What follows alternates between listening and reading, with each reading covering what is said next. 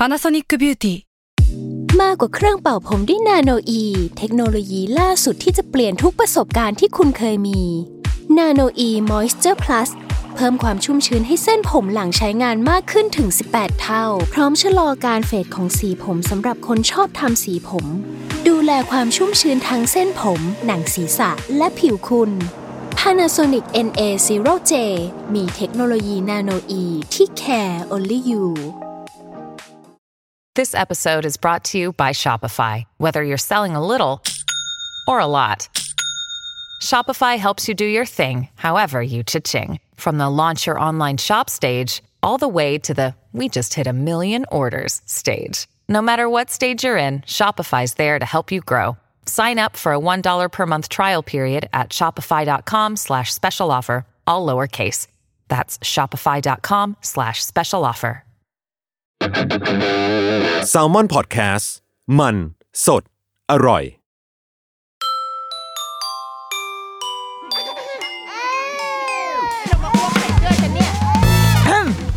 เดอะรุกี้มัมคุณแม่มือสมัครเลี้ยงกับนิดนก สวัสดีค่ะเดอะรุกี้มัมคุณแม่มือสมัครเลี้ยงกับนิดนกค่ะ พบกันวันจันทร์อีกเช่นเคย วันจันนี้อยากพาย้อนเวลากลับไปนิดหนึ่งคือเมื่อปลายปีเดือนพฤศจิกาใช่ไหมเออราวๆนั้น ก็คือเราได้มีโอกาสไปเป็นพิธีกรในงาน Untitled Case อ่า Live Performance on Stage ที่ SF Cinema ที่จัดไปสองรอบเนาะวันนั้นแล้วก็โอ้โหแบบผู้คนเนืองแน่นอะไรเงี้ยก็คือเราเองก็เป็นคนที่ฟัง Untitled Case อยู่แล้ว แล้วพอวันนั้นได้ไปแบบไปเป็นประสบการณ์ไปนั่งฟังสดๆอะไรเงี้ย คือมันก็เออ แปลกใหม่ดีว่ะ แล้วก็ก็ได้เหมือนได้เห็นการทำงานของโฮสคนอื่นด้วยอะว่าอ๋อโอเคเขาเขาเล่ากันแบบนี้พอมันเป็นสองคนมันก็มีจังหวะแบบโป๊ะบ้าโบ๊ะบ้าอะไรเงี้ยเนาะแล้วก็ เออซาบซึ้งดีเห็นผู้คนเห็นแบบแฟนๆของรายการ Untitled Case เนี้ยค่ะ ไป แล้วก็มีทำโปรเจกต์พิเศษ ซึ่งเราอะก็จะต้องเป็นผู้แบบ สมรู้ร่วมคิดด้วย ซึ่งก็ไปรู้ในสคริปต์แหละว่า เฮ้ยมันมีกิจกรรมที่คนฟังอะ จะทำเพื่อเซอร์ไพรส์ยชกับธัญนะ โดยที่จะทำเป็นแบบปล่อยลำแสงสีเขียวอะไรเงี้ยแล้วเราก็จะต้องเป็นผู้ถือความลับอันนั้นด้วยอะไรเงี้ยก็อะก็เป็นเป็นเรื่องราวสนุกสนุกกับประสบการณ์ตอนนั้นที่เป็นพิธีกร แต่ว่าเรื่องที่จะเล่าที่จะคุยในในอีพีนี้ค่ะ จริง ๆ มันก็มาจากวันนั้นแหละ คือ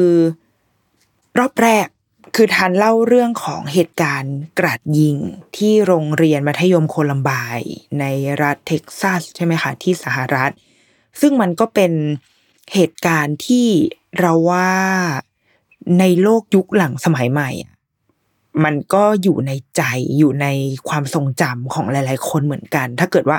เป็นคนรุ่นเราอะ คือเราอาจจะไม่ได้แบบ ไม่ใช่ว่าเออนั่งเฉย ๆ แล้วก็จะนึกถึงเหตุการณ์นั้นเนาะแต่ว่าถ้าสมมติ วันไหน Facebook มันมันมี on this day ขึ้นมาหรือว่าพวกเพจข่าว มีการรีรันข่าวเนี่ย เราก็จะ relate กับข่าวเนี่ยได้ขึ้นมาทันทีว่าอ๋อนะวันนั้นมันมีเหตุการณ์อันนี้เกิดขึ้นอะไรแบบนั้น ทีเนี้ยพอวันนั้นที่ทันเล่าอะค่ะ มันก็เชื่อมโยงกับประสบการณ์เรานิดหนึ่งคือไม่เคยไม่เคยอยู่ในเหตุการณ์แบบนั้นจริง ๆ นะ แต่ว่าเคยไปอยู่ในเหตุการณ์ที่เขามีการซ้อมเพื่อรับมือกับเหตุการณ์กราดยิงแบบนั้น เออ คือเรื่องมันอยู่ว่า ตอนนั้นอะเราไปทำงานไปสัมภาษณ์ที่โรงเรียนนานาชาติแห่งหนึ่ง ย่านบอกย่านได้ปะวะบอกได้แหละย่านบางนาแถวๆนั้นเนาะโซนนั้นมีโรงเรียนนานาชาติเยอะ ทีนี้วันนั้นไปทำคอนเทนต์เกี่ยวกับก็ไปสัมภาษณ์ใด ๆ ค่ะ นัดหมายกับคุณครูอะไรเอาไว้อย่างดี ก็จะไปถึงโรงเรียนประมาณเก้าโมงมีการสัมภาษณ์มีการเก็บภาพนู่นนี่เนาะแล้วก็จะเสร็จทุกอย่างเนี่ยไม่เกินเที่ยง ก็นัดหมายกับคุณครูไว้ละ ทีเนี้ย วันก่อนที่จะไปอ่ไปโรงเรียนอะ คุณครูเขาก็โทรมา บอกว่า เฮ้ย คุณนินกมีมีนิดนึงคือคุณครูลืมแจ้งว่า วันนั้นนะวันที่เราจะไปสัมภาษณ์อะค่ะที่โรงเรียนอะเขาจะมีกิจกรรมการซ้อมอ่าเขาใช้คำว่าเป็นล็อกดาวน์กิจกรรมการซ้อมล็อกดาวน์แล้วก็แบบอะไรคะล็อกดาวน์แบบโควิดอะไรเหรอเขาบอกว่าเอาไม่ใช่ เป็นเรื่องของ safety security policy ของเขาอะไรแบบเนี้ยเราซึ่งเราอะเข้าใจว่ามันเป็นเหมือนเหมือนอารมณ์เราซ้อมหนีไฟอะไรอย่างเงี้ยเราก็บอกว่าอ๋อโอเคค่ะ แล้วยังไงมันจะมีผลยังไงกับเรา เขาก็บอกว่าหนึ่งก็คือมันจะมีเสียงดังนะ มันจะมีเสียงหวออะดัง แล้วก็สองคือ เมื่อชื่อมันคือการล็อกดาวน์ดังนั้นโรงเรียนมันจะมันจะถูกขังเลย คือใครอยู่ในพื้นที่โรงเรียนตอนนั้นก็คือจะถูกขังอยู่ในนั้น แล้วก็ จะออกไปไหนไม่ได้ คือดังนั้นคุณครูก็เลยถามเราว่า ถ้าเกิดว่ากิจกรรมนี้มันน่าจะใช้เวลาประมาณครึ่งชั่วโมง ถ้าเป็นไปได้ไหมที่เราจะทำให้มันเสร็จก่อนที่จะมีการซ้อมล็อกดาวน์อันนี้ เพราะว่าถ้าเราเสร็จไม่ทัน เราก็จะต้องอยู่ในโรงเรียนคือออกไปไหนไม่ได้อะเราก็เลยถามคุณครูว่า เรื่องเสร็จก่อนอะเราไม่แน่ใจ เพราะว่าเราก็ไม่อยากจะไปรีบอะคือมันต้องไปสัมภาษณ์ต้องไปถ่ายรูปนู่นนี่เนาะก็ไม่อยากจะใช้เวลาให้มันแบบมัวแต่ไปเร่งก็เลยถามว่า เอ๊ะ และตัวเราอยู่ในนั้นได้ไหม เพราะว่าเราเป็นคนนอกถูกปะคือแบบมึงเป็นใคร แล้วเราไปเข้าไปอยู่ในนั้นด้วยในสถานการณ์นั้นด้วยเลยได้ไหม เพื่อที่จะได้ คือครึ่งชั่วโมงเรารอก็ได้นะแล้วก็พอซ้อมเสร็จเราก็จะได้ทำงานต่ออะไรเงี้ยคุณครูบอกว่าอ๋อได้ไม่มีปัญหา เราก็บอกว่าโอเคงั้นเอาเลยค่ะก็ ดีด้วยอยากรู้ว่ามันเป็นยังไง ก็ไปเว้ยวันนั้นก็ไปโรงเรียนก็ตอนเช้าก็สัมภาษณ์ทำงานไปถึงครึ่งหนึ่งแล้วมันก็จะใกล้จะถึงกำหนดเวลาละอ่าถ้าจำไม่ผิดประมาณสิบโมงครึ่งอะไรประมาณนี้ค่ะ ที่จะเป็นเวลาซ้อมไอกิจกรรมเนี่ย คืออาเอาเล่าเล่าที่มาที่ไปของไอกิจกรรมนี้ก่อน คือเราถามคุณครูว่า เออทำไมมันถึงต้องมีอันนี้ เพราะว่าเราอยู่ในโรงเรียนไทยอะ ไม่เคยผ่าน เหตุการณ์อะไรแบบเนี้ยมาก่อน คุณครูเขาก็เล่าให้ฟังว่ามันเป็น requirement มาเลยจากเหมือนอารมณ์แบบสมาคม โรงเรียนสหพันธ์โรงเรียนนานาชาติ แห่งโลกอะไรอย่างเงี้ยเลยนะคือไม่ใช่แค่โรงเรียนไทยอย่างเดียวว่า หลังจากเหตุการณ์กราดยิงที่โรงเรียนมัธยมโคลัมบน์ที่สหรัฐเนี่ยค่ะเขาก็มี requirement มาให้โรงเรียนต่าง ๆ ทั่วโลกเลยว่าจะต้องมีการจัดซ้อม เพื่อ รับมือกับสถานการณ์ที่มีการล็อกดาวน์แบบนี้ แล้วก็มีมีคนที่ผู้ไม่หวังดีเข้ามาในโรงเรียน แล้วก็กำแบบทำเหตุการณ์ที่ไม่ดีเกิดขึ้นน่ะ เด็กๆจะเอาตัวรอดได้อย่างไรอยู่ในพื้นที่ปิด แล้วก็จะต้องแบบสอนตัวหรืออะไรยังไงอะไรแบบเนี้ย ให้โรงเรียนมีการจัดซ้อมแบบนี้ปีละหนึ่งครั้ง คืออันนี้ข้อมูลอาจจะมีแบบไม่คืออาจจะไม่รู้ถูกต้องเป๊ะขนาดนั้นหรือเปล่านะ แต่ว่าอันนี้คือเป็นสิ่งที่ได้รับการถ่ายทอดมา ดังนั้นโรงเรียนก็อะก็ต้องรับ policy นี้มาแล้วก็มาทำซึ่งเท่าที่รู้ว่าอย่างที่สหรัฐนะคะพอมันเกิดเหตุการณ์นี้ขึ้นน่ะทางสหรัฐเองอะเขาก็มี policy มีมาตรการหลาย ๆ อย่างที่โรงเรียนของรัฐโรงเรียนของเขาเนี่ยต้องเอาไปทำซึ่งมันเข้มข้นกว่า แค่ที่โรงเรียนแบบโรงเรียนไทยที่เราไปเจออะทำกันอีกนะ คือเช่นแบบ วันนั้นคุยกับธัญธัญบอกว่าบางโรงเรียนอะคือจะต้องมีเหมือนเป็น safe house อยู่ในห้องเรียนเลยด้วยซ้ำอะ คือมีจุดที่เป็นแบบจุด safe ที่เด็กๆ พอสมมติเกิดเหตุการณ์ปุ๊บเด็กทุกคนวิ่งเข้าไปซ่อนในห้องนี้ แล้วก็แบบล็อกดาวน์ล็อกปิดตายอยู่ในห้องนั้นอะไรแบบเนี้ย คือแล้วก็เราเคยเห็นมันจะมีโฆษณาจำภาพได้เลยว่า เหมือนแบบสิ่งที่เด็ก ๆ จะต้องเอาไปโรงเรียนนะเวลาเราเปิดเทอมใช่ป่ะเราก็สะพายเป้ไปเอาเตรียมลูกบอลเตรียมเครื่องเขียนนู่นนี่ แต่ภาพมันก็จะเริ่มดาร์กขึ้นเรื่อย ๆ แล้วก็เด็กบอกว่าเนี่ยต้องเตรียมรองเท้าใหม่ เพื่อที่จะได้เอาไว้วิ่งหนี เตรียมอุปกรณ์เอาไว้ซ่อนตัวอะไรเงี้ยคือมันก็เป็นความดาร์กของการไปโรงเรียนในสหรัฐอ๋อเข้าใจว่าน่าจะเป็นเพื่อรณรงค์เรื่องเรื่องเกี่ยวกับกฎหมายการถือครองปืนอะไรแบบนี้นะเข้าเข้าใจว่าแบบนั้นนะแต่ว่าจำได้ไม่ละเอียดมากละโอเค ตัดภาพกลับมาที่วันนั้นเว้ยคุณครูก็เล่าเหตุการณ์ให้เราฟัง แล้วก็บอกว่าอะเดี๋ยวประมาณเวลาประมาณนี้เดี๋ยวมันจะมีเสียงหวอ ซึ่งเข้ามาจริงๆเว้ยคือจริงๆอะคือพอพอด้วยความที่เรารู้ล่วงหน้ากันอยู่แล้วว่า สิบโมงครึ่งจะเกิดเหตุการณ์นี้นะดังนั้นพอประมาณสิบโมงยี่สิบอะไรเราก็จะเริ่มแบบ เอาละรอมองนาฬิกาแล้วก็อุ๊ย มันจะเป็นยังไงนะอะไรเงี้ย เพราะว่าไม่ได้อยู่ในเหตุการณ์แบบนี้ มาสักพักแหละถ้าไม่นับการแบบซ้อมหนีไฟอะไรแบบนี้เนาะก็นั่งรอเว้ยแล้วมันก็มาจริงพอสิบโมงครึ่งปุ๊บมันก็มีเสียงแบบวอแบบวู้วู้วู้วู้แบบเสียงเสียงดังมากอะแบบดังแบบรำคาญได้อะวู้วู้วู้มา แล้วก็มีเสียงโคศก คือน่าจะเป็นน่าจะเป็นเสียงประกาศผ่านแบบเสียงตามสายเนาะจากเจ้าหน้าที่ด้านความปลอดภัยอะไรเงี้ยค่ะ บอกว่าขณะเนี้ยโรงเรียนได้ทำการล็อกดาวน์คือปิดประตูปิดทางเข้าออกทุกทาง รอบโรงเรียนเอาไว้หมดแล้ว แล้วก็ขอให้ทุกคนอยู่ในแบบอยู่ในที่ตั้งนะ อย่าออกมาหรืออะไรแบบเนี้ยก็มีการประกาศไปว่าเกิดเหตุการณ์ไม่ปกติในโรงเรียนเกิดขึ้นนู่นนี่ก็มีเสียง สิ่งที่เราต้องทำคือ คือเราเข้าใจว่า คุณครูเนี่ยน่าจะได้รับการอบรมมาก่อน ว่าจะต้องทำยังไงเมื่อเกิดเหตุการณ์แบบนี้ และคุณครูแต่ละคนอะก็จะมีมีหน้าที่สมมติว่าแอเรียหนึ่งอะก็จะต้องมีคนหนึ่งที่รับหน้าที่ในการดูแลแอเรียเนี้ยเออหรือว่าถ้าอยู่ในห้องสมมติว่าแคบลงมาหน่อย สมมติแอเรียก็คือตึก A ปีกด้านซ้ายอะคนที่จะดูแลแอเรียนี้คือใคร แล้วก็ย่อยลงมาอีกก็คือสมมติในปีกด้านซ้ายเนี่ย ชั้นสามเนี่ยมีทั้งหมดห้าห้องเรียน แต่ละห้องเรียนครูที่อยู่ประจำห้องก็คือคนที่รับผิดชอบดูแลในสถานที่นั้นๆ อย่างในห้องประชุมที่เราอยู่วันนั้นนะคะ คุณครูที่เป็นหัวหน้าคนที่เราไปสัมภาษณ์เนี่ยเขาก็น่าจะรับหน้าที่เป็นหัวหน้าของแอเรียเนี้ยเขาก็บอกว่าเขาก็จะทำหน้าที่ในการบอกให้ทุกคนเฮ้ยทุกคนลงมานั่งหลบใต้โต๊ะทุกคนก็ลงมาใต้โต๊ะแต่ว่า คือทุกคนก็ คือเราอะตั้งใจไปเล่นละครเต็มที่คือตั้งใจไปแบบ โอ้แต่แล้วโอ้กลัวค่ะอะไรเงี้ย แต่ว่าทุกคนอะก็คือเดินไปแบบอืมอ่าทำอ่าทำก็ทำก็เดินไปใต้โต๊ะไปหลบอยู่ใต้โต๊ะ แล้วก็ต้องปิดเอาก่อนจะหลบต้องปิดผ้าม่าน ซึ่งในห้องนั้นมันเป็นมูลี่เขาก็ดึงให้ให้มูลี่เนี่ยมันบังหน้าต่างของห้องนั้นเอาไว้ แล้วก็ไปกดล็อกประตู แต่ว่าประตูอะมันมีมันมีช่องให้มองอะช่องหน้าต่าง ที่เป็นน่าจะนึกภาพกันออก เหมือนห้องที่โรงพยาบาลเนาะที่มันจะมีช่องหน้าต่างตรงนั้นอยู่อะซึ่งเอาจริงมันก็แอบน่ากลัวนะ ถ้าสมมติว่าเกิดเหตุการณ์จริงๆอะดังนั้นเราด้วยสัญชาตญาณนะคะ เราก็จะต้องหาที่หลบที่มันพ้นจากสายตา พ้นจากระยะที่ถ้าเกิดเรามองจากข้างนอกผ่านอีช่องนั้นมา จะมองไม่เห็นว่าเราซ่อนอยู่ตรงไหน เออ มันคือแม้จะรู้มันไม่จริงอะ แต่ข้างในใจก็มีความแบบไอ้เชี่ยกูต้องจริงจังเหมือนกันนะว่าเอ้ย หามุมหลบอะไรเงี้ย ทุกคนอะก็ไปหลบ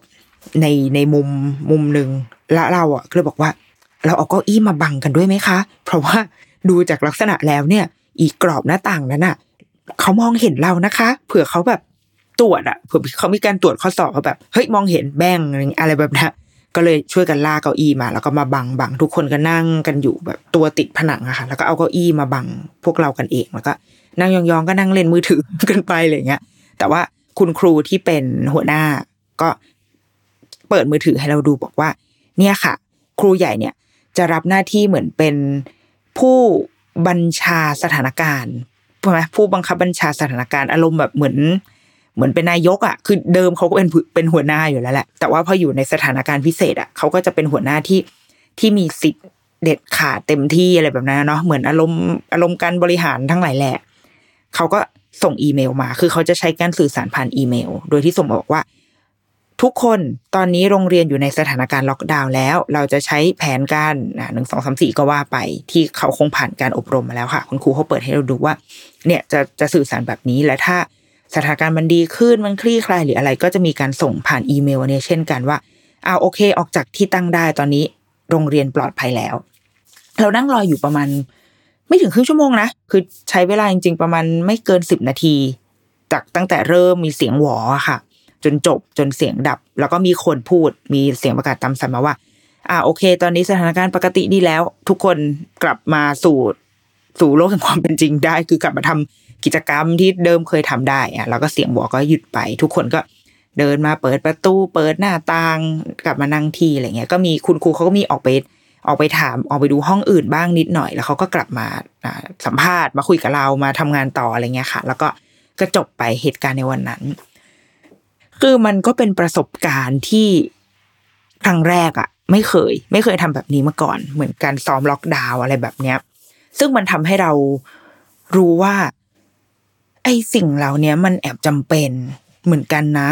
และเราไม่เคยได้รับการ educate อะไรในเรื่องนี้มาก่อนเลยอะ่ะคือในชีวิตในวัยเรียนทั้งหมด ในวัยเรียนในที่นี้คือตั้งแต่อนุบาลยันมหาวิทยาลัยเลยด้วยซ้ำนะ ที่เราไม่เคยได้ผ่านอะไรแบบนี้เลย การซ้อมเรื่องความปลอดภัย ทั้งการซ้อมหนีไฟแผ่นดินไหวหรือแม้กระทั่งแบบเนี้ยเหตุการณ์ไม่ปกติเหตุการณ์ล็อกดาวน์ที่มีการประทุษร้าย ใด ๆ กันก็ตามอะเราไม่เคยมีประสบการณ์แบบเนี้ยมาก่อนเลยเว้ยแต่พอซึ่งเราไม่แน่ใจนะ ว่าในโรงเรียนไทยปกติอะค่ะ ทุกวันนี้มันมีอะไรแบบนี้อยู่หรือเปล่า มันอาจจะมีในบางที่ แต่เราค่อนข้างเชื่อว่าไม่ใช่ทุกที่ที่มีเราเราเข้าใจว่าแบบนั้นเนาะแต่อันนี้คือมันบียอนไปกว่าแค่การซ้อมหนีไฟแล้วนะคือเป็นการซ้อมแบบซ้อมล็อกดาวน์อะซึ่งเราเลย ขยายมุมคิดของตัวเองมาเหมือนกันว่า เออ จริง ๆ แล้ว อะไรบ้างที่เด็กควรจะต้องรู้เกี่ยวกับเรื่องความปลอดภัยหรือว่า หรือหรือเรื่องเนี้ยค่ะ เรื่องแบบการเอาตัวรอดอะในสถานการณ์ขับขันในสถานการณ์ฉุกเฉินอะไรแบบเนี้ย เราเราจริงจังกับเรื่องพวกเนี้ย กันมากพอแล้วหรือยังเพราะว่าเราว่าภาพหนึ่งที่ค่อนข้าง อืม ค่อนข้างจะสะเทือน มันอาจจะไม่ถึงความสะเทือนใจนะ แต่มันค่อนข้างน่าตกใจเหมือนกัน คือเมื่อปลายปลายปีที่แล้วเหมือนกันนะคะมันถ้าใครจำกันได้มันจะมีเหตุการณ์แก๊สระเบิด ท่อแก๊สระเบิด ที่ชนบุรีเนาะเออท่อแก๊สระเบิด แต่มันไม่ได้ไม่ได้ระเบิดที่แหล่งผลิตอะแต่มันระเบิดแบบระหว่างทางมันเหมือนมันคงรั่วแล้วมันก็เกิดเหตุระเบิดขึ้นมา ซึ่งมันไปส่งผลต่อบ้านเรือน ต่อโรงเรียน ต่อชุมชนอะ ที่อยู่แถวนั้น แล้วมันมีภาพหนึ่งที่เป็นไวรัลใน Facebook เหมือนกัน ก็คือเป็นภาพเด็กนักเรียนแบบวิ่งหนีตายกันลงมาจากโรงเรียนอะเออคือแบ็กกราวข้างหลังคือเป็นไฟที่แบบพวยพุ่งอะแล้วข้างหน้าก็คือเป็นแบบเด็ก ๆ นักเรียนแบบวิ่งวิ่งกันออกมา เด็กนักเรียนมาในชุดนักเรียนเด็กวัดทมงี้เลยอะคือมันแบบโห นี่ถ้าเป็นลูกเราอยู่ในเหตุการณ์นั้นนี่คือเราคงแบบใจไม่รู้จะยังไงแล้วอะคือมันยังไงวะ คือหนึ่งคือท่อก๊าซอยู่ใต้โรงเรียนเราเนี่ย เรารู้หรือเปล่านะ คือมันมาแบบที่เรารู้ใช่ไหมท่อก๊าซมันมาทีหลังหรือโรงเรียนมาก่อนหรือยังไงคือแบบอันนี้คือหนึ่งนะหนึ่งเรื่อง แต่ว่าไอ้ภาพที่เด็กวิ่งหนีตายลงมาจากโรงเรียนเนี่ย เพื่อแบบหนีไฟเนี่ย อยากรู้เหมือนกันว่ามันเป็นการวิ่งลงมาด้วยการจัดการแบบไหน คือวิ่งเป็นวิ่งหนีตายจริง ๆ หรือว่าเป็นการวิ่งแบบแบบที่เหมือนเวลาเราซ้อมหนีไฟกันนะคะ ที่มันจะอ้าวโอเค มันจะมีผู้นำแต่ละชั้น มีจุดรวมพล มีสัญญาณ มีการดูแลหน่วยปฐมพยาบาลหรืออะไรแบบเนี้ย มันมีอะไรแบบนั้นอะหรือเปล่า แล้วแบบเด็กของเราอะจะต้องอยู่ในสถานการณ์ที่มันค่อนข้างน่ากลัวหรือว่าเป็นอันตรายต่อชีวิตแบบเนี้ย เราทุกคนมีองค์ความรู้ที่จะปกป้องเขาไหม แล้วตัวเขาเองอะมีองค์ความรู้มากพอที่จะปกป้องตัวเองหรือเปล่า แล้วว่าอันเนี้ยแอบสำคัญเหมือนกัน เดี๋ยวมาคุยกันต่อในช่วงที่สองค่ะ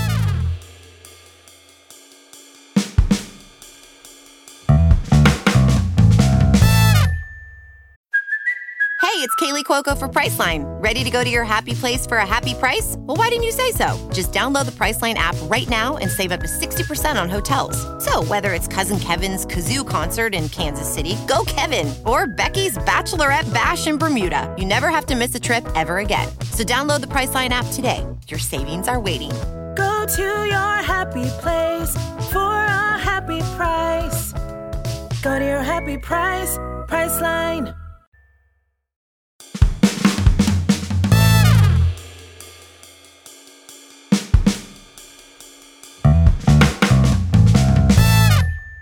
กลับมาต่อถึงเรื่องนี้แหละ ยังยังอยู่ในเรื่องนี้ แต่ว่าจะเล่าในมุมของตัวเองก่อน ประสบการณ์ในมุมตัวเองก่อน คืออย่างที่บอกว่าอยู่มาเรียนเรียนโตเติบโตมาจนอายุยี่สิบกว่าเงี้ยก็ยังไม่เคยผ่านการซ้อมหนีไฟเว้ยแล้วก็มาได้ซ้อมหนีไฟครั้งแรกอะ ก็คือตอนที่ทำงานบริษัทเลย คือถ้าใครที่ทำงานแล้วทุกที่ทำงานมันต้องมีซ้อมหนีไฟแหละ ไม่ว่าจะเป็นตึกสูงหรือตึกเตี้ยหรือหรืออะไรก็ตาม เพราะว่ามันเป็นข้อกำหนด ทางกฎหมาย เราก็จะแบบนั้นนะเพราะว่าเท่าที่เคยฟังจากพี่ที่เขาทำงานด้าน safety ที่ที่บริษัทเนี่ยค่ะเขาเขาบอกว่ามันเป็น requirement มา ในทางกฎหมายว่าต้องทำทุกตึกต้องจัดอะไรแบบเนี้ย ปีละสองครั้งเนาะดังนั้นตอนที่เราไปทำงานครั้งแรกอะ ก็ต้องเจอการหนีไฟ ซึ่งอีวันซ้อมหนีไฟเนี่ย มันก็จะเป็นจุดวัดใจมากๆ คือตอนนั้นเราเข้าไปก็แบบเด็กใสๆมากไงเป็นเด็กจบใหม่ค่ะรูกี้ ใครให้ทำอะไรก็ทำหมด แล้วมันก็จะมีอีพวกแบบรุ่นพี่ที่อยู่มานานมากแบบเจเจที่อยู่มาแล้วโอ้อยู่มามากกว่าสิบปี ก็จะ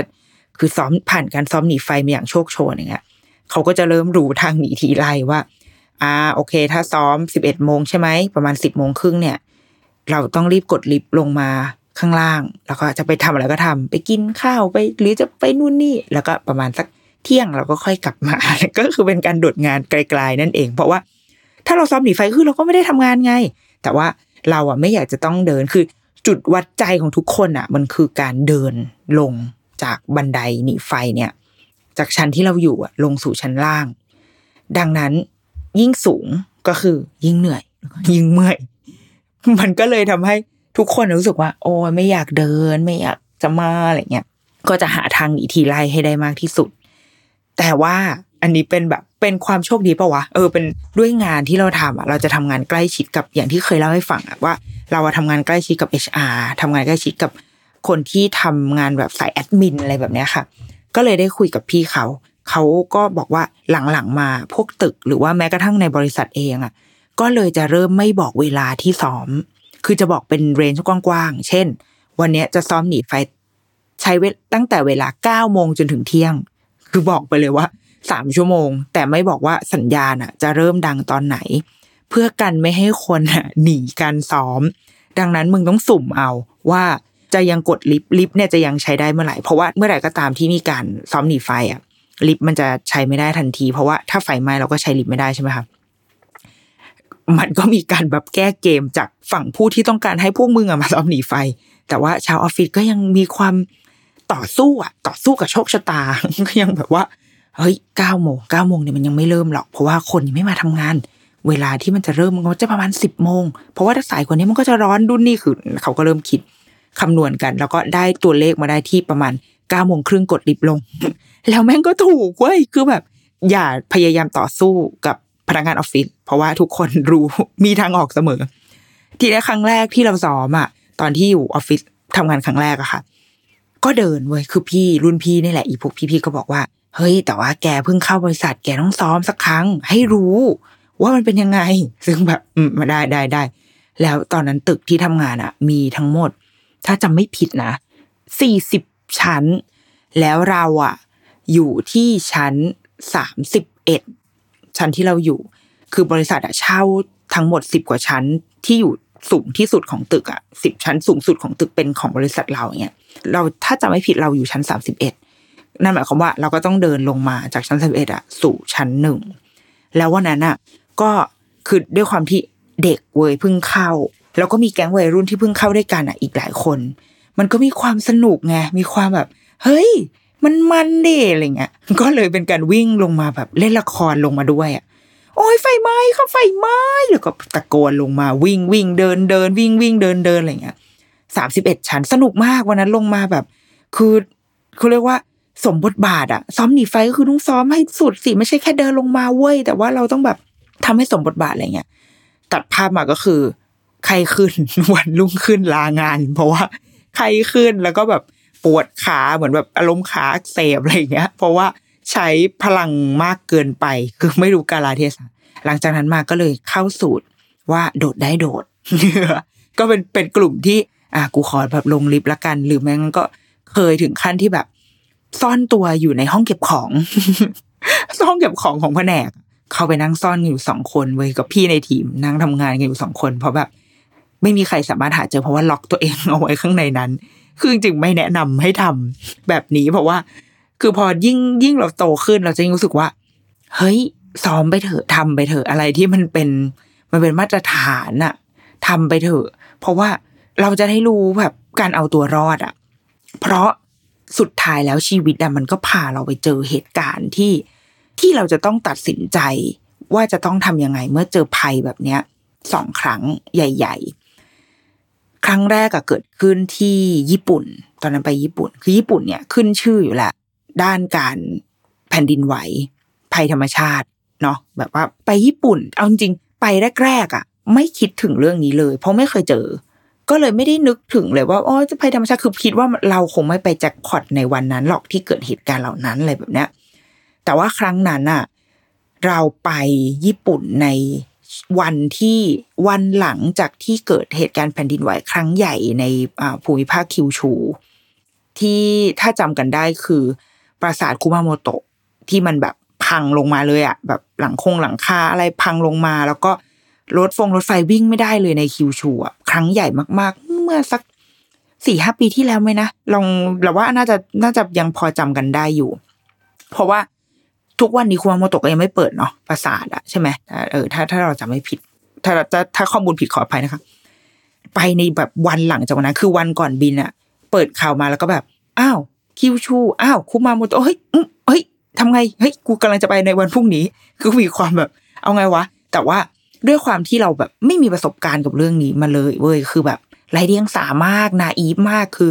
ก็เลยยังคุยกับแฟนว่าอ๋อก็มันมันแผ่นดินไหวไปแล้วไง แล้วเราก็ไปก็คือก็จบก็ไม่เป็นไรไงเพราะว่ามันไหวไปแล้ว เราไม่ได้ไปในวันที่มันไหวนี่อะก็ขึ้นเครื่องไปก็ไม่ได้คิดอะไร ความชิบหายมันมาเกิดขึ้นตรงที่ว่า รถไฟเรือเมดิเกตำรวจอะไรทั้งหมด ปิดหมดเลย คือพอไปถึงปุ๊บเกิดความแบบ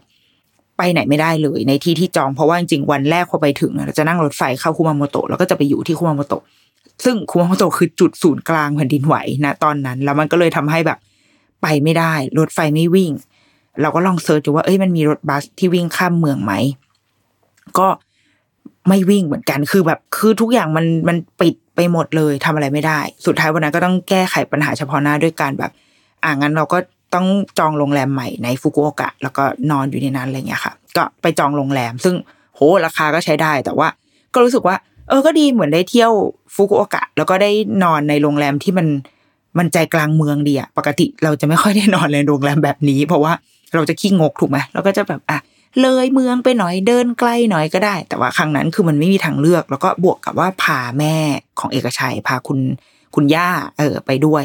ในตอนนั้นก็เลย อะต้องเอาให้มันสะดวกสบายหน่อยแหละ ไม่งั้นเดี๋ยวแกจะลำบากอะไรเงี้ย ก็ไปไปก็นอนโรงแรมกัน ปรากฏว่า คืนนั้น ซึ่งก็คือคืนหลังจากที่เกิดเหตุการณ์แผ่นดินไหวครั้งใหญ่อะค่ะ คืนนั้นเรานอนอยู่น่าจะประมาณสักตีสองอะไรเงี้ย อยู่ดีก็ตื่นขึ้นมาด้วยความรู้สึกว่าแบบ เฮ้ยมันมันสั่นนะมันมันมันไม่ปกติ ทุกคนตื่นขึ้นมาหมดเว้ยแล้วก็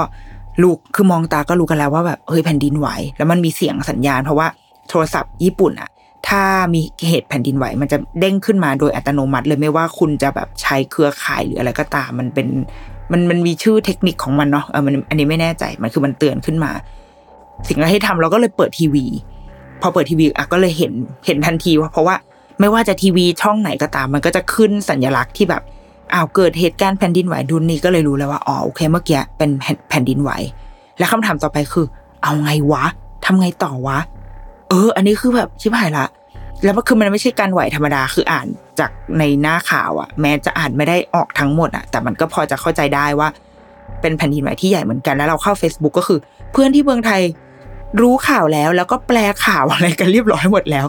ดังนั้นส่วนหนึ่งก็คือคือตามข่าวจากเพื่อนคนไทยอะไรเงี้ยด้วยเหมือนกันเว้ยก็คือคนไทยก็ up up up เราก็เลยบอกว่าเฮ้ยเราอยู่ในเหตุการณ์นี้ถ้าเกิดใครมีอะไรอะ ช่วยแบบแชร์หน่อยนะ ว่าเกิดอะไรขึ้นบ้าง แล้วก็ คุยกับเพื่อนเอาตอนนั้นมีเพื่อนอยู่ที่อยู่ที่โออิตะด้วย ก็คุยกับมันมันก็บอกว่ามึงตอนนี้กูกำลังอพยพอยู่คือคือเป็นเรื่องใหญ่โตกำลังแบบเดิน เสียงมันเหนื่อยมากคือกำลังเดินไป เพื่อจะขึ้นที่สูงอะไรแบบนี้ค่ะ เพราะว่ามีสัญญาณเตือนสึนามินู่นนี่มันมันก็กำลังหนีอยู่คือแพนิคเลยตอนนั้นอะคือแบบไอชิบหายแล้ว แล้วกูทำไงวะ และถ้ามีแค่เรากับเอกชัยอะไม่เท่าไหร่เว้ยแต่ว่ามีแม่ผัวมาด้วย เป็นคนแก่ที่แบบ มองพูดอะไรไม่รู้ไม่ได้เลยอะคือแบบภาษาญี่ปุ่งญี่ปุ่นอะไรไม่รู้เรื่องเลยแล้วแบบแกไม่รู้เลยว่าจะต้องทำยังไงอะไรเงี้ยคือเราต้องปกปกป้องเขาอะเราก็เลยบอกว่าอะเดี๋ยวเราขอลองแบบออกไปดูลาดเราก่อน ก็ชะงกหน้าไปหน้าห้อง เงียบมาก ไม่มีใครเดินไม่มีใครวิ่งอะไรออกมาเลย ก็เลยไปเดินออกไปชะงกหน้าไปที่บันไดหนีไฟเว้ยเพราะว่า อ่าอะจากการเคยซ้อมหนีไฟที่ออฟฟิศมา เราก็ต้องเดินลงบันไดหนีไฟนี่แหละ กะว่าเปิดประตูไปแล้วต้องเจอแบบนิฮงจินทุกคนกำลังเดินลงมาเงี้ยปรากฏว่าบันได้หนีไฟมืดแบบ มืดแบบถ้ามีแบบผีซาดาโกโผล่มาตอนนั้นก็คือก็ใช่ได้อะก็ก็เป็นไปได้และว่าเราก็เลยแบบปิดประตูหนีไฟแล้วก็ไอ้เชี่ยเอาไงดีวะมันแม่งไม่ใช่อะทำไมมันเงียบผิดปกติ เลยตัดสินใจเว้ยกดลิฟต์เพราะว่ากะว่าอ้า ตายเป็นตายอย่างเงี้ยแล้วก็กดลิฟต์ลงมา ตอนอยู่ในลิฟต์นี่คือแบบพนมมือจริง ๆ เลยนะ พนมมือเลยแบบไอ้เชี่ยอย่าค้างนะลิฟต์อย่าค้างนะพาลงไปชั้นหนึ่งให้ได้ คือเป็นการขึ้นลิฟต์ที่ยาวนานที่สุดในชีวิต สุดท้ายก็เปิดมาที่ชั้นล่างเว้ยก็เดินมาแล้วก็แบบ คือข้างล่างอะ คือยังเปิดเพลงแบบเพลงโรงแรมนึกออกไหมงุ้งงิงงุ้งงิงงุ้งงิงเนี่ยแล้วก็ทุกคนใช้ชีวิตปกติมาก เราก็เดินไปถามพนักงาน ซึ่งถ้าใครไปญี่ปุ่นก็น่าจะพอรู้ว่า จะเขาจะไม่ก็ไม่ได้แข็งแรงด้านภาษาอังกฤษมากเท่าไหร่ด้วยอะเออแล้วเราก็ไม่แข็งแรงในภาษาญี่ปุ่นด้วยเหมือนกันคือพูดได้แต่ว่าพูดเป็นเวิร์บอะแล้วก็เวิร์บกันไปมาอะไรเงี้ย ก็คือจับใจความได้ว่า ไม่เป็นไรอยู่ในห้องได้เลย แต่ว่าเราก็ยังไม่แบบไม่กล้าอยู่ในห้องจริง ๆอะก็เลยกลับขึ้นไปแล้วก็บอกผัวว่า เราลงมาข้างล่างก่อนดีกว่า เพราะว่าไม่รู้ว่ามันมันยังไงวะคือพนักงานอะบอกว่าไม่ต้องมานะ แต่ไม่แน่ใจเมื่อกี้แบบตู้สั่นหรืออะไรเงี้ย ก็เลยพากันลงมาใส่เสื้อหนาว คือวันนั้นหนาว อืม น่าจะประมาณสิบกว่าองศาอะไรเงี้ยค่ะก็ลงมานั่งอยู่ที่ข้างล่าง ข้างนอกโรงแรมด้วยนะ คือออกมานั่งข้างนอกเลยอะนั่งหน้าบันไดที่โรงแรมเลย เพราะว่ามีกลุ่มคนไทยอีกกลุ่มหนึ่งก็นั่งกันอยู่เหมือนกันห้าหกคน แล้วก็มีกลุ่มเราสามคน ก็เป็นการนั่งกันอยู่สองกลุ่มเหงาสัตว์นั่งกันอยู่แค่นั้นแหละ โดยที่ข้างในโรงแรมอะก็ยังมีพนักงานเดินไปเดินมา แล้วก็มีคนญี่ปุ่นที่แบบแม่งเพิ่งออกมาจากร้านเหล้าอะก็เดินเมาออกมากลับจากปาร์ตี้อะไรเงี้ยคือชีวิตทุกคนตรงนั้นนะปกติมากยกเว้นกลุ่มคนไทยสองกลุ่มตรงนั้นเว้ยที่นั่งกันแบบพวกเรามานั่งทำอะไรกันในอ่าอากาศสิบองศาแบบนี้คะจนสักพักหนึ่งอะพนักงานเขาก็เดินออกมา แล้วเขาก็ยื่นกระดาษให้แผ่นหนึ่งซึ่งเขาคิดว่าคงไป Google Translate กันมาเต็มที่แล้วแหละแล้วมันก็จับใจความได้ว่า ไม่เป็นไร เหตุการณ์ปกติขอเชิญกลับขึ้นไปที่ห้องได้ใช้ลิฟต์ได้ elevator โอเคอะไรเงี้ย คือเขาใช้คำแบบนี้ เราก็เลยบอกว่า อะอะงั้นเราก็ก็เชื่อเขาแล้วกันเว้ยเพราะว่าหนึ่งก็คือกูหนาวด้วยแล้วก็เลยกลับขึ้นไปหมด แล้วก็ก็ไปนอน แล้วก็คืนนั้นมันก็มีแบบมี after shock มาอีกนิดนิดหน่อยหน่อยก็คือนอนไม่ค่อยหลับเท่าไหร่อะแล้วก็คือสรุปว่าทริปนั้นทั้งทริปอะก็ไม่แทบจะไม่ได้เที่ยวตามแพลนที่ตั้งใจไว้เลย เพราะว่า เพราะว่ามันมี after shock ตลอดเวลาแบบเดี๋ยวเดินทางอยู่บนรถไฟเดี๋ยวก็มีสัญญาณเตือนและอะไรเงี้ยแต่ว่ามันเป็น after shock แบบนิดๆหน่อยๆอะคือมันก็เป็นประสบการณ์ที่ที่ก็มันไม่ได้สนุกมากหรอก แต่ว่า ก็ดีที่ครั้งหนึ่งในชีวิตได้ได้เจออะไรแบบเนี้ย เพราะว่าเราอยู่เมืองไทยเราอาจจะไม่ได้เจอก็ได้ แต่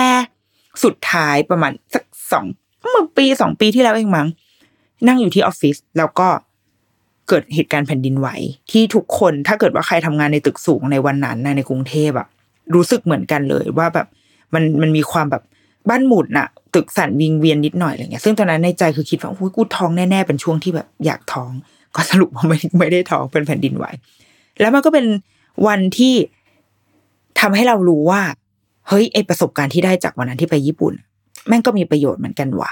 คือตอนนั้นทุกคนในออฟฟิศก็แบบ พอแผ่นดินไหวปุ๊บทุกคนก็เฮ้ยเอาไงดีจะลงมาไดหนีไฟหรืออะไรกัน คือมันเป็นช่วงที่ทุกคนไม่มีข้อมูลว่าเราจะทำยังไงกับเหตุการณ์ครั้งเนี้ย เราก็เลยแบบบอกว่า เฮ้ยไม่ไม่ต้องเดินก็ได้มั้งคะ เพราะว่าดูจากแบบดิกเตอร์หรืออะไรแล้วมันไม่ได้แบบขนาดนั้นก็คือเหมือนลงมันนั่งหลบอยู่ใต้โต๊ะอะเพื่อไม่ให้ของที่อยู่ข้างข้างบนมันมันตกใส่หัวหรืออะไรแบบเนี้ย ก็น่าจะพอแล้วหรือเปล่า แต่ทุกคนคือทุกคนไม่มีข้อมูลเว้ยมันก็เลยเป็นความแบบ panic ของชาวออฟฟิศในวันนั้น แล้วก็เหตุการณ์วันนั้นมันก็เลยทำให้หลังจากนั้นมาก็มีการพยายามจะ work กันในออฟฟิศเพื่อที่จะแล้วคือเราไปคุยกับคนญี่ปุ่น ว่าเฮ้ยมีเทคนิคหรือว่ามีแนวทางยังไงในการที่ถ้าเกิดว่าแผ่นดินไหวขึ้นมา เราควรปฏิบัติตัวยังไงอะไรแบบนี้เพื่อจะทำเป็นคอมมูนิเคชันให้กับพนักงานในออฟฟิศอะก็ก็จัดมีเรื่องนั้นไป แล้วก็ย้อนกลับมาเนี่ยที่ เด็กๆของเราว่า เออ แล้วถ้ามีเหตุการณ์แผ่นดินไหวในโรงเรียนล่ะ เหตุการณ์แบบเนี้ย เด็กๆของเราจะจะจัดการได้ไหมคุณครูมีองค์ความรู้เรื่องนี้แล้วใช่ไหม เพราะว่า โลกนี้เกิดอะไรขึ้นก็ได้อะคือคือแผ่นดินไหวที่เราคิดว่าประเทศไทยไม่เกิดหรอกอะแต่ว่ามันก็อาจจะเป็นไปได้หรือเปล่า คืออย่างญี่ปุ่นเนี่ยมันเข้าใจได้เลยนะว่า ด้วยความที่ประเทศเขามันเผชิญกับภัยพิบัติเยอะมาก มันเลยทำให้เด็กๆเขาต้องผ่านการเรียน มีวิชา มีการสอนสิ่งเหล่านี้อยู่ในอยู่ในโรงเรียนเด็กประถมญี่ปุ่นเนี่ยคือในวันแรกที่เขาไปโรงเรียนก็จะต้องแบบพกเหมือนเป็นผ้าคือถ้าเกิดว่าในวันปกติอะมันจะอยู่ข้างหลังเก้าอี้เขาเหมือนเอาไว้เป็นเอาไว้พิงเนี่ยค่ะ แต่ถ้าเมื่อไหร่ก็ตามที่มันเกิดเหตุแผ่นดินไหวอะเขาจะเอาอีสิ่งเนี้ยมาสวมหัว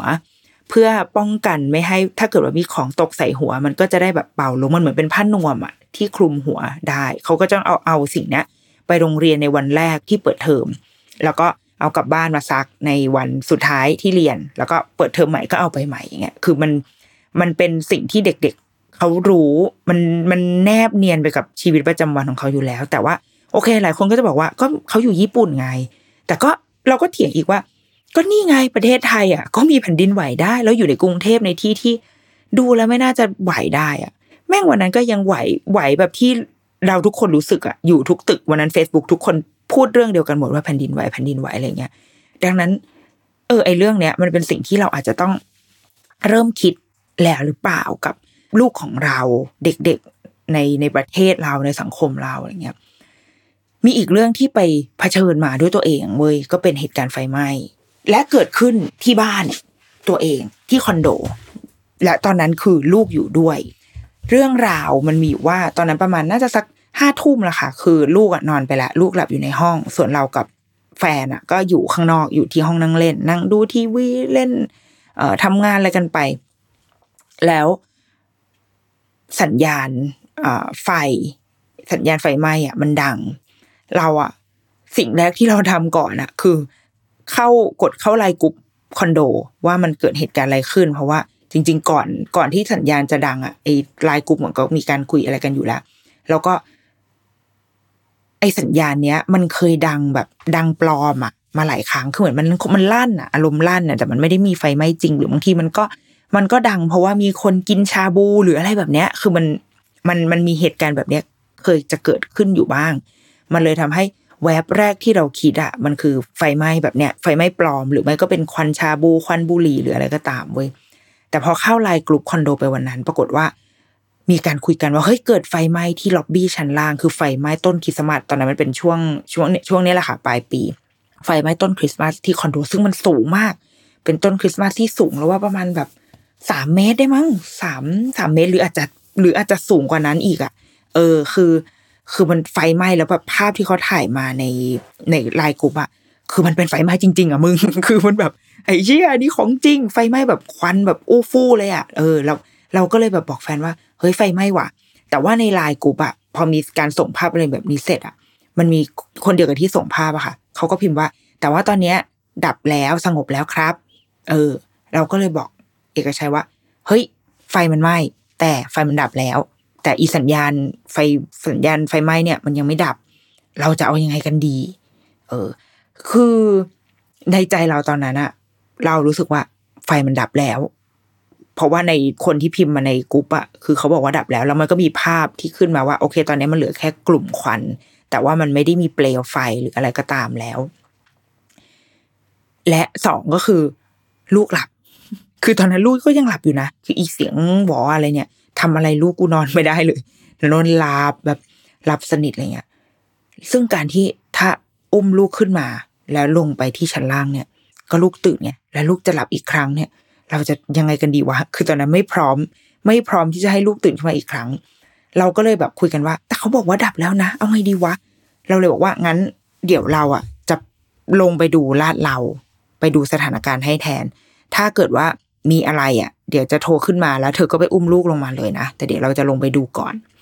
เราก็เลยเดินก็ก็เลยออกมาจากห้องเว้ยซึ่งก็เห็นแบบประชาชน อันนี้คือจะไม่เงียบสนิทเหมือนตอนญี่ปุ่นละก็จะมีชาวไทยมากมาย ทุกคนก็เดินออกมาจากห้อง แล้วก็มุ่งตรงไปสู่บันไดหนีไฟ ก็ไปบันไดหนีไฟเดินลงไปกัน ในระหว่างทางก็ก็ก็มีเพื่อนร่วมเดินหลายคนเต็มไปหมดทุกคนก็เช็คข่าวอะไรเงี้ยพอลงไปถึงข้างล่างเสร็จ พอออกจากบันไดหนีไฟมาก็จะได้เดินผ่านแบบครามซีนจุดที่เกิดเหตุ